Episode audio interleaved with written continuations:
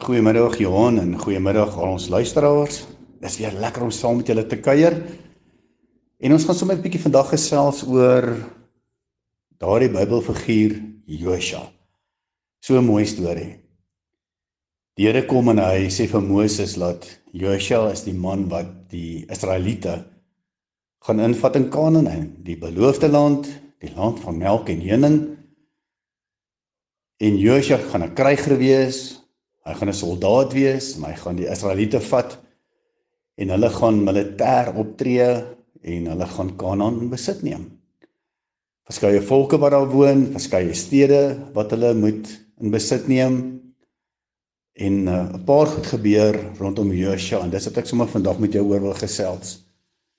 Jy het ook 'n land van Kanaan. Daar's beloftes wat die Here vir jou gee. Daar's 'n geografiese area waar die Here jou kom neersit het en waar hy jou vertrou om hom te verteenwoordig en om te sien dat sy koninkryk gevestig word in daardie geografiese area.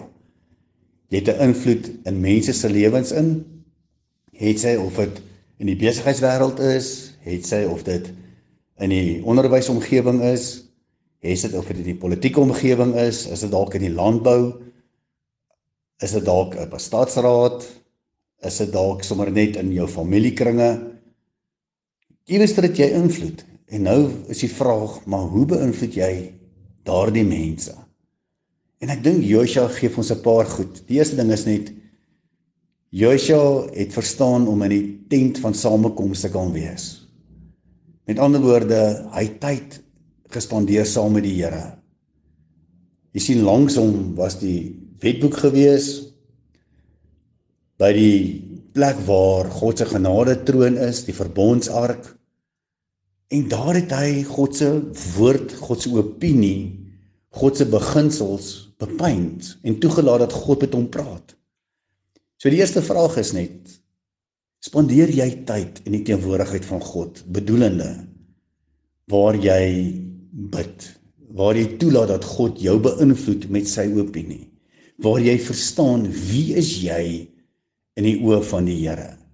Wie is die mense in die oë van die Here wat saam met jou die pad stap. En derdens, wie is die mense wat ons moet beïnvloed met God se gedagtes?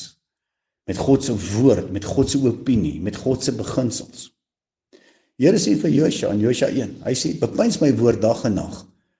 En dan is daar 'n paar konsepte. Die een ding is dat hoe jy handel, Josua, sal met jou goed gaan. So as ek en jy vanuit ons verhouding met God ons handel en ons wandel beïnvloed, raak dit die mens saam met wie ons 'n impak kan maak in ons gemeenskap. Dan gaan die Here verder aan sê hy wanneer dit ek en jy is ons verhouding met God daar in mekaar is, ons wat saam dit doen, kan ons saam 'n groot impak maak in ons gemeenskap. In ons wêreld. Jy sien, bepeins die woord dag en nag dan sal dit goed gaan in jou handel en in jou wandel. En dan sê hy: "En elke plek wat jou voet optrap, dit gee ek vir jou." Die impak wat ons maak in ons gemeenskap en ons samelewing. Van my verhouding met God, van ons doen dit saam, van ons vat dit na 'n plek toe waar ons 'n impak maak in ons gemeenskap. Wil ek vandag vir die vraag kom vra. Maar hoe lyk jou verhouding met die Here?